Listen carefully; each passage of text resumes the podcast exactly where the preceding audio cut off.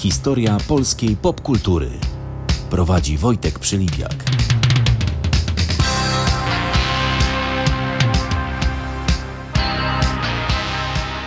Cześć, witam wszystkich w drugiej odsłonie mm, audycji Historia polskiej popkultury.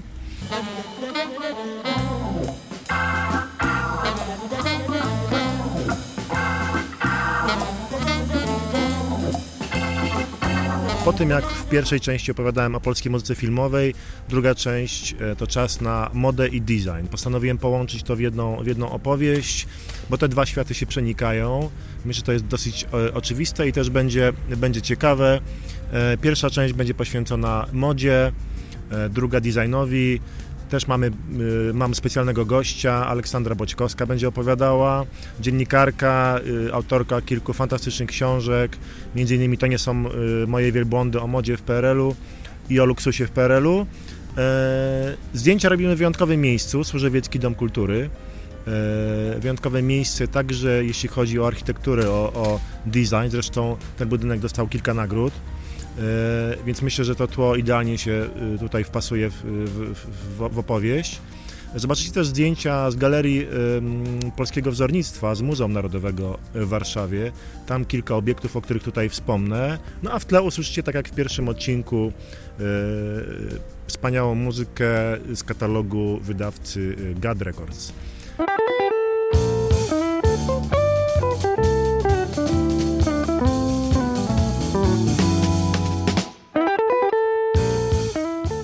Pierwsza część będzie o modzie. Mm, e, no pewnie z jednej strony moda się kojarzy y, y, ta przed laty, ta z PRL-u, z pepegami, jakimiś ortalionami, e, drelichem, e, ale tutaj będę chciał pokazać, że to właśnie ta moda to nie, sprzed lat to nie tylko to. To także przede wszystkim taka instytucja jak Moda Polska, czyli taki polski dom mody, ikoniczna instytucja, no i też wyjątkowe projekty, a przede wszystkim wyjątkowi ludzie. Podobnie zresztą będzie w designie, bo to będzie opowieść przede wszystkim o bardzo wyjątkowych postaciach.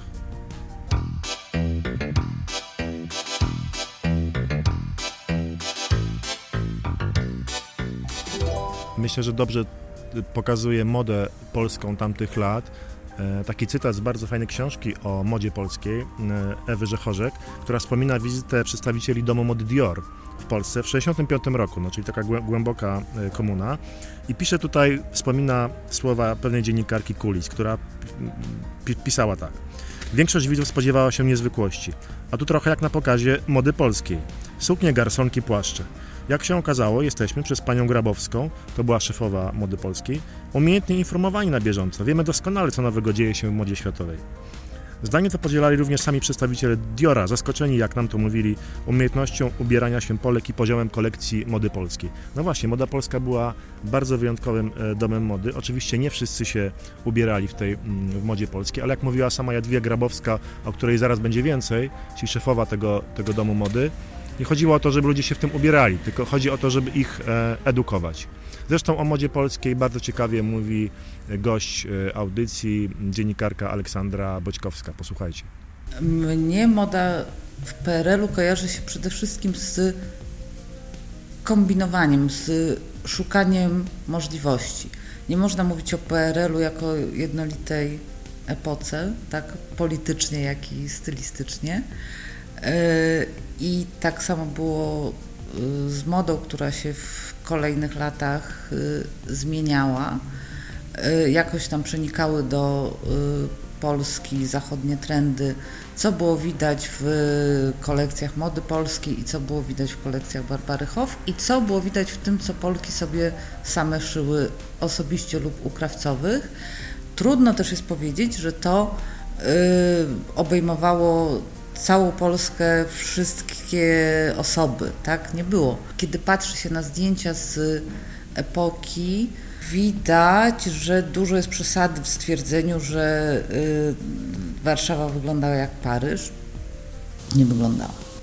E, natomiast było osoby, które interesowały się modą, które chciały dobrze wyglądać, a było to w ogóle dosyć ważne, żeby y, dobrze wyglądać, bo ubranie było, było manifestacją, niekoniecznie polityczną, natomiast y, tak, już użyłam tego słowa, stylistyczną. Jeszcze w nawiązaniu do tego, co powiedziała e, Boćkowska, to takie trzy zdania z jej też fantastycznej książki.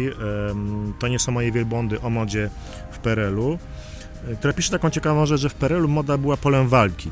I to na wielu frontach. E, zaopatrzeniowym, no tutaj projektanci walczyli o tkaniny, e, ob, obyczajowym, ale tutaj była walka jakby e, ogólnoświatowa, no i estetycznym, bo tutaj walczyła, walczyła władza. Sama moda polska założona w 1958 roku, Pierwszy salon był w Warszawie oczywiście, potem w Katowicach i Gdyni. Dlaczego w tych miastach? No bo tam po prostu mieszkali najbardziej zamożni ludzie w, w tamtym czasie. Pierwszą szefową mody polskiej była Jadwiga Grabowska, no jedna z najważniejszych postaci mm, w historii polskiej mody w ogóle. Zresztą już przed wojną miała kontakty w Paryżu, poznała samą, e, samą e, Coco Chanel i ona jakby doprowadziła do tego, do takich charakterystycznych, zbudowała to DNA, DNA, można powiedzieć, marki e, Moda Polska, na którą składało się przede wszystkim takie pojęcie, że moda polska to nie tylko odzież, ciuchy, ale też po prostu moda. Druga rzecz, że wymagała od modelek czegoś więcej niż tylko dobrej prezencji, to było też bardzo ważne.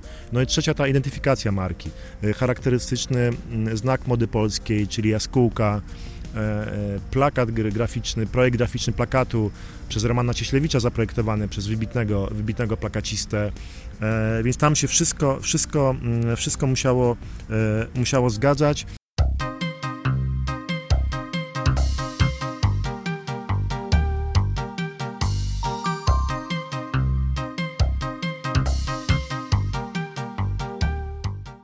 Tutaj myślę, że no oprócz wspomnianej y, Jadwigi e, Grabowskiej, o, której za, o której za sekundkę powie też Aleksandra Boćkowska, jeszcze takie dwie bardzo ważne postaci. To już Barbara Hoff, która w połowie lat 50. rozpoczęła współpracę z Przekrojem i tam no jej słynny taki kącik modowy, gdzie prezentowała, prezentowała polską modę. Zresztą część jej projektów można zobaczyć w Galerii Wzornictwa Polskiego Muzeum Narodowym. E, Barbara Hoff, e, no bardzo ciekawa postać, żona Leopolda Tyrmanda, autora Złego. Barbara Hoff była najważniejszą osobą dla mody w PRL-u, dlatego że ona nie tylko projektowała, ale ona y, nauczała. Miała y, szalenie popularną rubrykę w y, piśmie Przekrój od lat 50 gdzie nie tylko pisała, co jest modne, ale też jak to sobie samemu zrobić i jak y, to nosić, na jakie okazje taką miała misję edukacyjną. Zresztą, jak twierdzi, y, dlatego w ogóle zajęła się modą. Podawała takie proste przykłady, które każdy, kto potrafił szyć, a wtedy dużo więcej osób niż teraz potrafiło szyć, mógł sobie sam y, w domu zrobić. Mój najukochańszy przykład to jest jak y, z krawata zrobić spodnie. To już jest porada z lat 80., czyli kupić krawat, bo są, podarować dziadkowi i w zamian y, wziąć od niego stare spodnie w dobrym gatunku, z dobrej wełny i z nich sobie przerobić na współczesny król.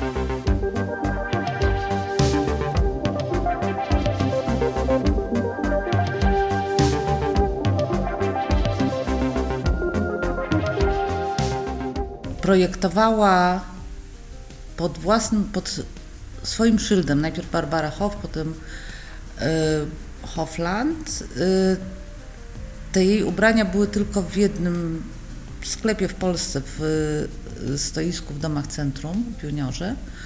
E, trudno więc powiedzieć, że chodziła w jej ubraniach cała Polska. Bez wątpienia chodziła cała Warszawa. E, I na pewno było to takie miejsce, gdzie przyjeżdżało się, e, znaczy był, był to cel wycieczek. Ja słyszałam w różnych miejscach w Polsce, że Y, nocnym pociągiem dziewczyny jechały do Warszawy z Zakopanego albo z Trójmiasta, żeby rano stanąć w kolejce. Y, chyba w Gdańsku mówiło się, że jedzie się na Hofiki.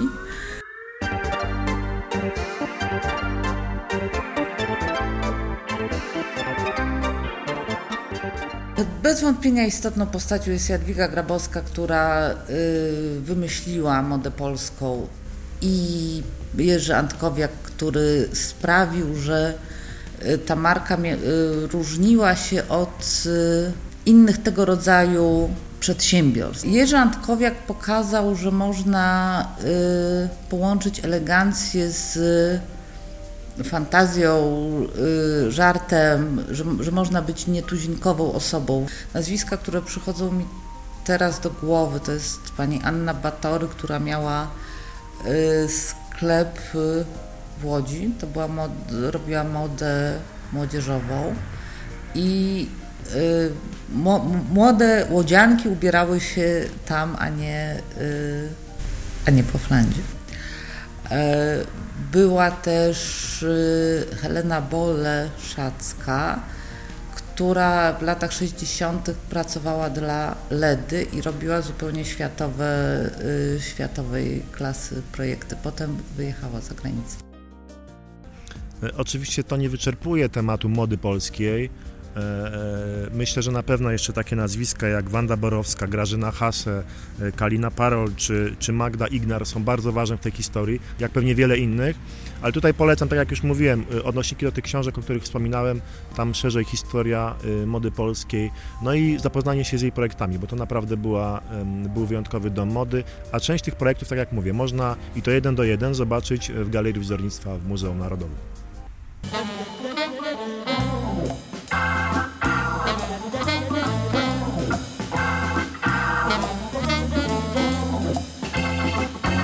Drugiej części e, tego odcinka audycji Historia Polskiej Popkultury chciałem powiedzieć trochę o designie. E, głównie skupić się na tym designie przed laty, ale no nie chodzi tutaj o meblościanki, chociaż też o niej wspomnę, ale o tym wyjątkowym designie, tak jak mówiłem, trochę o e, wyjątkowej modzie. Chociaż design to oczywiście nie tylko PRL, bo pols y, początki polskiego designu to tak zwany styl zakopiański, to przełom XIX i XX wieku, no i tutaj oczywiście Stanisław Witkiewicz, który zresztą e, sam też projektował był projektantem i w tym stylu powstawały i domy, ale też meble i, i porcelana. Później tak zwany styl dworkowy, tutaj był Józef Czajkowski i Stanisław Wyspiański tak to ten od Wesela, który też e, projektował meble i, i tkaniny. E, Karol Tichy, bardzo ciekawy twórca nawiązujący do stylu Bauhausu. No i Zofia Stryjeńska, która, uwaga, projektowała zabawki i klocki e, dla dzieci.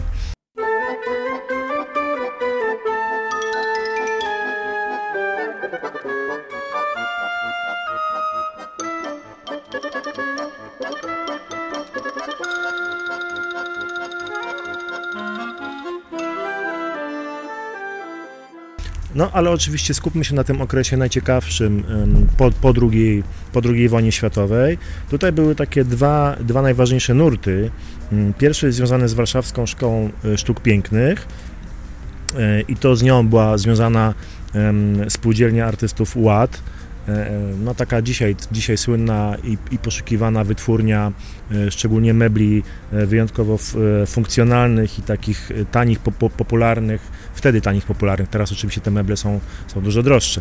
No i drugi taki nurt związany z, z Wydziałem Architektury Politechniki Warszawskiej.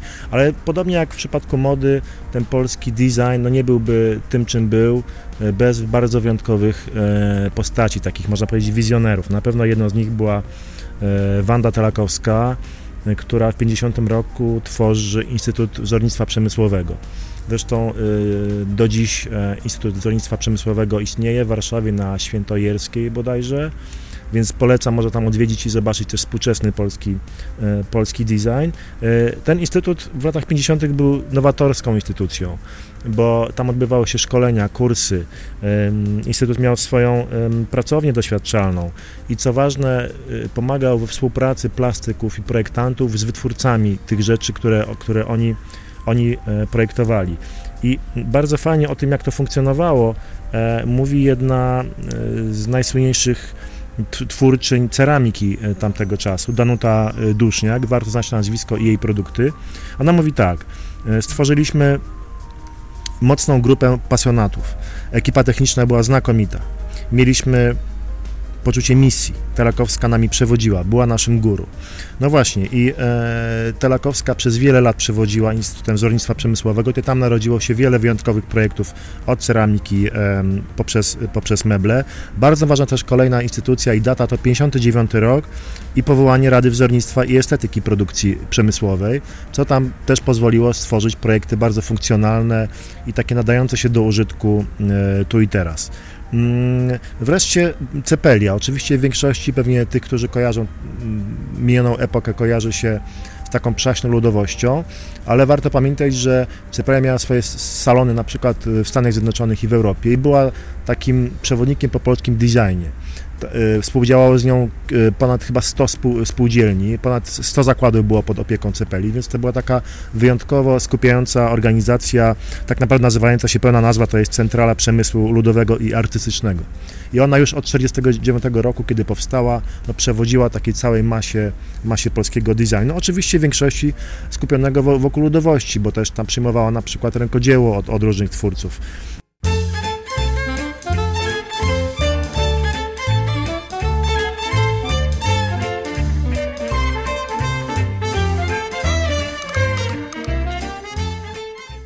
Jeszcze tylko jedno zdanie do, do, do Cepeli, bo y, tak jak mówiłem na początku, te świat, świat, światy mody i designu się przenikały. No w Cepeli pracowała y, przed laty Jadwiga Grabowska, czyli szefowa y, mody polskiej. Ale no właśnie, ten design, no taki dzisiaj najbardziej popularny, taki design, do którego powracamy, to oczywiście meble, słynne meblościanki, jeszcze w niektórych domach pewnie, takie wynalazki jak półko tapczan, czyli coś, co tworzyło po prostu w dzień półkę, a później na noc się zamieniało w coś do spania.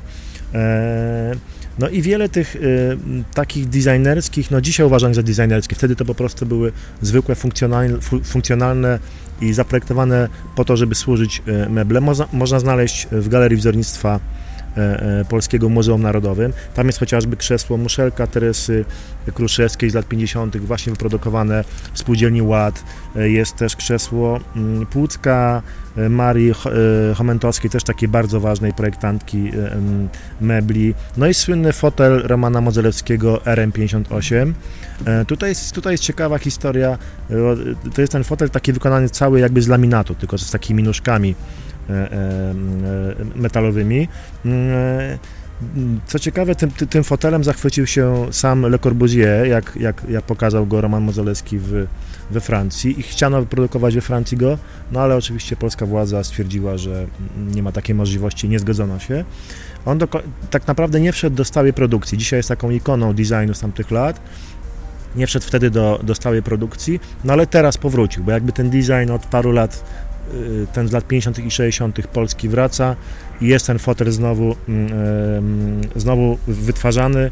E, dzisiaj, e, zresztą bodajże dwa lata temu czy rok temu był pokazany w Nowym Jorku w MOMie, w sklepie MOMY, no i stał się bestsellerem sprzedażowym, więc jeszcze dzisiaj ten, ten wzór absolutnie się, mm, absolutnie się sprawdza. No ale właśnie, meblościanki. Możemy się z tego śmiać, ale to był jeden z najbardziej popularnych zestawów jakby takich meblowych. Meblościanka dlatego, że te meble produkowane jako meblościanki powodowały, że można było sztucznie tworzyć ściany w domach. Stąd, stąd właśnie ta nazwa. I tacy słynni twórcy e, meblościanek to Bogusław, Bogusława i Czesław Kowalscy, e, których na przełomie lat 60. i 70. meblościanek e, trafiło ponad 100 tysięcy do polskich mieszkań. Ale z tego, co czytałem o nich, no, nie, nie dorobili się na tym za bardzo i takim, takim czymś, czym się chwalili i, i, i co ta popularność pozwoliła im do czego dojść, to był telefon.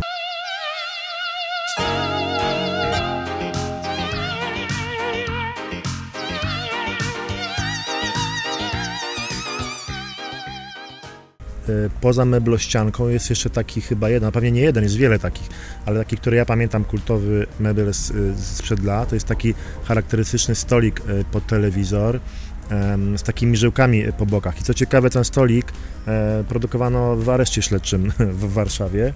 E, ale właśnie, wspomniałem o mm, Teresie Kruszewskiej i o jej projektach i o tej funkcjonalności. I ona o tym bardzo fajnie opowiada w wywiadzie e, w książce Małgorzaty Czyńskiej Dom Polski Meblościanka z Picasami.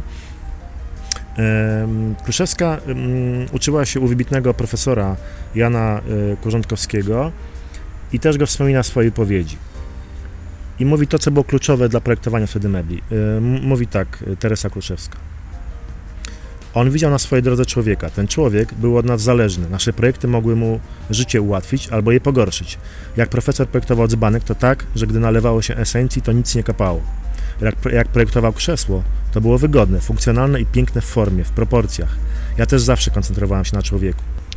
Ale design oczywiście to nie tylko, to nie tylko meble, to też chociażby wzornictwo przemysłowe i tu też wiele takich najprostszych jakby urządzeń, no ale doskonale zaprojektowanych. Radioodbiornik EWA, czy radio, radio Amator, taki przepiękny aparat e, Alfa e, produkowany w Warszawie, e, powiększalnik Krokus, no też niezrealizowane projekty, jak na przykład słynna Syrena Sport albo autobusy zaprojektowane przez Zbigniewa Beksińskiego, które dla wytwórni w, Sanoku, które nigdy nie weszły do, do produkcji, więc to wzornictwo przemysłowe też było, było bardzo ważne, ale też to, co dzisiaj wróciło w wielkim stylu, no i naprawdę jest cenione na rynku aukcyjnym i wśród zbieraczy, to wszelkiego rodzaju szkło i ceramika sprzed lat. No i tutaj na pewno takie nazwiska jak Zbigniew Chorbowy, czy Eryka i Jan Drost. Zresztą to ciekawe, mm, e, wtedy niektórzy Polacy wyjeżdżali za granicę na na takie stypendia i, i, i, też na zachód. I właśnie Jan Droz był jednym z nich w latach 70. wyjechał na praktyki e, do Szwecji i też faktycznie te, ten design był, w Polski był dosyć zbliżony do, do, do, tego szwedzkiego. Taka funkcjonalność, organiczność, e, e, wygoda to były charakterystyczne, charakterystyczne rzeczy. No jeśli ceramika, to oczywiście Lubomir Tomaszewski, Danuta Duszniak wspomniana, Henryk Jędrasiak i Wincent Potocki. Tutaj wszelkie zestawy kawowe, zastawy, ale też e, figurki z Ćmielowa, e, dzisiaj, dziś, dzisiaj kultowa rzecz. E, one też są do zobaczenia w Galerii Wzornictwa Polskiego. Zresztą podobno jak na targach w latach 70. i w 60. na przykład w Mediolanie pokazywano te figurki, to ludzie je kradli, bo były, były, były taką jakby nowością w tamtym czasie. One są zresztą dzisiaj dalej wyrabiane, no ale jak mi zdradziła sympatyczna pani e, e, pracująca w tej galerii wzornictwa. No dzisiaj te figurki już są jednak wyrabiane z troszkę mniejszą dbałością o szczegóły i jakością, jakością niż, niż, niż przed laty. E, ciekawa taka rzecz, znalazłem taką fajną anegdotę o tym, jak bardzo ta ceramika była popularna w PRL-u. Produkty co ciekawe, produkowano nie, nie, na sztuki, znaczy fabryki nie rozliczały się z produktów na sztuki, tylko na tony. Jak na przykład było takie słynne zamówienie na popiersie e, Marksa i Engelsa, to zgłosiło się wiele zakładów i wyprodukowali tyle, że nie wiadomo było później, co z tym zrobić. Więc y, zarząd pewnego ministerstwa wpadł na pomysł, że można je sprzedać na wieś jako popiersza Piotra i Pawła. E, pewnie się to nie spełniło, no ale coś trzeba było z tym robić i dzisiaj, chociaż dzisiaj to są bardzo poszukiwane, poszukiwane rzeczy i chociażby szkło od chorobowego, czy figurki Lubomira Tomaszewskiego, no to takie, takie aukcyjne, e, aukcyjne rarytasy. Zresztą o chorobowym e, kilka, kilka zdań z chorobowego też zacytuję z książki wspomnianej Dom Polski. On tutaj mówi o powodzeniu swoich projektów, bo faktycznie zrobił ich setki. Nie spodziewałem się takiego powodzenia. Robiłem to, co umiałem. Projektowałem z, wewnętrznej potrzeby i czasami z konieczności, bo przecież kiedy przyjeżdżali do huty klienci z zagranicy, to musiałem pokazać im coś nowego. Ile ja serwetek w knajpach narysowałem pomysłami. Na rynku była nędza, brakowało ładnych rzeczy, ludzie łaknęli więc kolorowego szkła, a szkło było relatywnie tanie. Ale trudno dostępne, bo większość produkcji szła na eksport. Dla nas zostawały tylko resztki. No ale mimo wszystko z tych resztek, chociażby y, chorobowy robił, robił y, wybitne rzeczy. Do tego oprócz szkła i ceramiki na przykład też tkaniny, e, wiklina, tutaj takie nazwisko jak Władysław Wałkowski, który był nazywany Michałem Aniołem wikliny w Polsce. E, no i wtedy niekoniecznie wiele z tych rzeczy było tak bardzo pożądanych. Raczej chodziło o funkcjonalność, o to, że po prostu ludzie nie mieli, tak jak ustawiali się w kolejkach po, po meble w, w warszawskiej Emilce, no to niekoniecznie po to, że one były jakoś wybitnie zaprojektowane i ładne, po prostu chcieli mieć jakikolwiek mebel, e, mebel w domu. Zresztą te rzeczy nigdy nie były taką oznaką przynajmniej większość z nich e, luksusu w Polsce. Ale o tym też bardzo ciekawie mówi Aleksandra Boćkowska. Pojęcie luksusu zmieniało się w kolejnych dekadach PRL-u. Ja to kiedyś prześledziłam na podstawie tego, co przywozili marynarze, co podaje w swoim fundamentalnym dziele y, tylnymi drzwiami o czarnym rynku w PRL-u profesor Jerzy Kochanowski. Otóż marynarze przywozili na początku złote stalówki do piór i zegarki, a na końcu y, plastikowe długopisy wielokolorowe i y, bawełniane majtki z y, dniami tygodnia, bawełniane figi.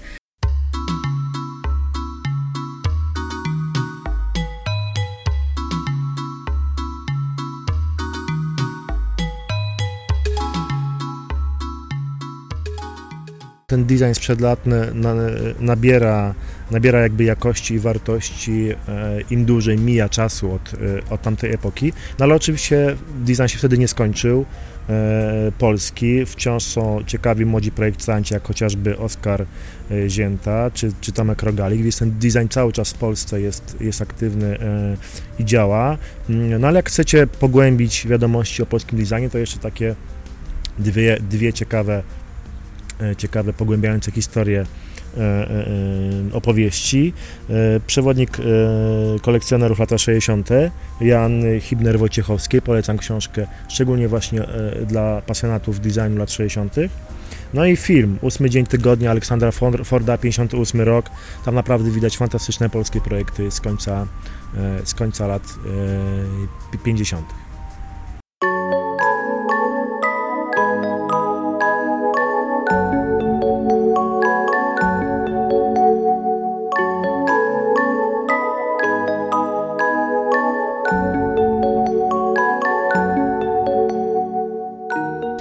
tak jak mówiłem na początku, ten odcinek e, był realizowany w e, Służewieckim Domu Kultury, któremu dziękuję bardzo za, za gościnę. Wyjątkowy obiekt, zapraszam tu serdecznie.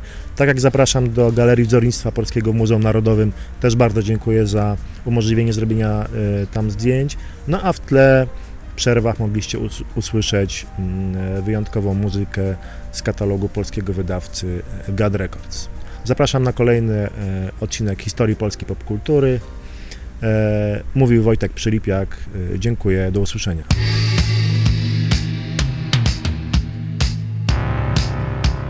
Historia polskiej popkultury. Była to audycja Wojtka Przylipiaka. Gość specjalny Aleksandra Boćkowska.